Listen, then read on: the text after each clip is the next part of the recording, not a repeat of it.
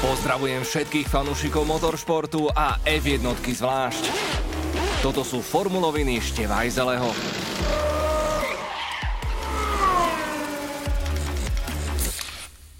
Tu už naozaj nikto nič negarantuje, čo sa týka predpovede počasia? Ale veď nepršalo, hlásili meteorológovia. Isté, ale napriek tomu bolo tak hnusne jesene sichravo, že asfalt proste nechcel uschnúť. Nelakajte sa priatelia, toto nie je žiadna rozladená rosnička, ale tradičné formuloviny po ďalšej netradičnej veľkej cene tohto šibnutého formulového ročníka. Tretí víkend po sebe sa v podstate očakával double Mercedesu. Ale napokon bolo všetko v Turecku inak. Teda skoro. Red Bull totiž neodhadol celkom správne nastavenie na špecifický istambulský asfalt a od piatku sa trápil – Naopak Hamilton s Bottasom po trati doslova lietali. Lenže podobne ako Max Sochi, čakal tentoraz trest za výmenu motora aj Luisa. sobotu s prehľadom i rezervou získal pole position, čo znamenalo štart z 11. priečky. Sám Hamilton povedal, že má zacielené na víťazstvo a väčšina odborníkov mu dávala za pravdu. Kto mohol tušiť, akú komplikáciu spôsobí počasie a najmä skvelé výkony tímových dvojok? Valtteri Bottas vyhral dominantným spôsobom štart cieľ. Prvé preteky po vyše roku a z hodov okolností práve na Medzinárodný deň svojej obľúbenej ovsenej kaše. Skvelý výkon pridal konečne aj Sergio Pérez.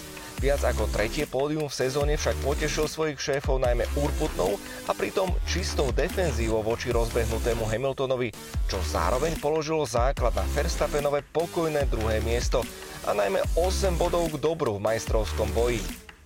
Red Bull Racing prišiel do Turecka so špeciálnym bielým lakovaním. Poďakovanie Honde, ktorá po sezóne formálne v F1 končí, vyvolalo už tradičné napätie pred samotným štartom. Posledných rokoch sme totiž boli svedkami toho, že práve upravené dizajny monopostov priniesli väčšinou smolu, či už Mercedesu alebo Ferrari. Žiadna kliatba sa však tento raz nekonala, podobne ako v prípade McLarenu v Monaku. Jeden pilot však v nedelu dokázal niečo naozaj nezvyčajné. Trvalo celých 24 rokov, kým niektorý z jazdcov zvládol celú dĺžku pretekov bez zastávky v boxoch. Tým hrdinom sa stal Esteban Ocon z týmu Alpine, ktorý na zjazdených intermediálkach odjazdil celých 300 km. Podľa vlastných slov ešte jedno kolo a určite by dostal defekt. Každopádne tým zaskočil aj nás, komentátorov, lebo v posledných rokoch sme zvyknutí na pravidlo, ktoré hovorí o povinnej výmene pneumatík dvoch rôznych zmesí.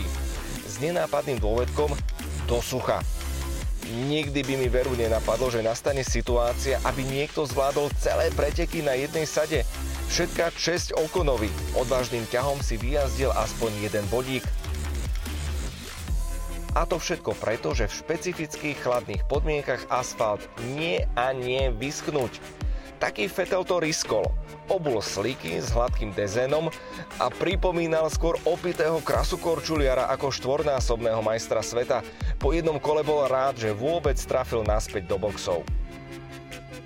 Formula 1 nás za asistencie počasia opäť naučila ďalšiu cenu lekciu. Celý kolotoč sa teraz vyberie na cesty.